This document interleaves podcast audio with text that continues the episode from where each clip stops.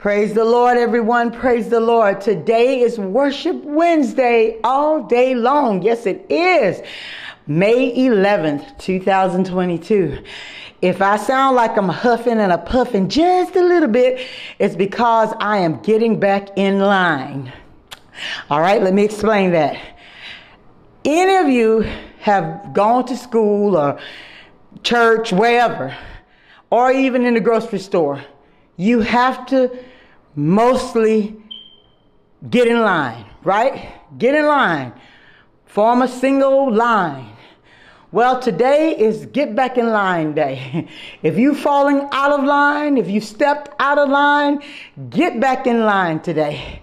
And that's what I'm trying to do.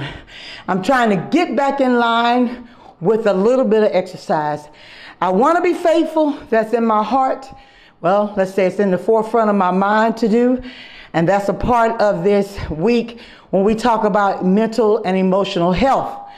We have to learn how to deal with distract distractions because distractions will always be a part of our life.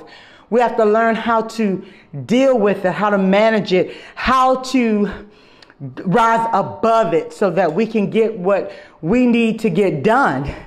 Because they're, like I said, they're going to always be there. So today it dropped in my spirit to share with you guys get back in line. If you stepped out of line, if you moved out of your place, get back in line, get back in your lane.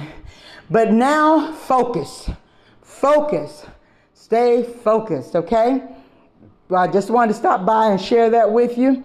I am sweating. I love it. It is not easy. Anything that's worth having is not easy. This is not easy what I'm doing, but I'm doing it today. And I'm going to take one day at a time as I focus on staying in line. All right, guys, until next time, stay blessed.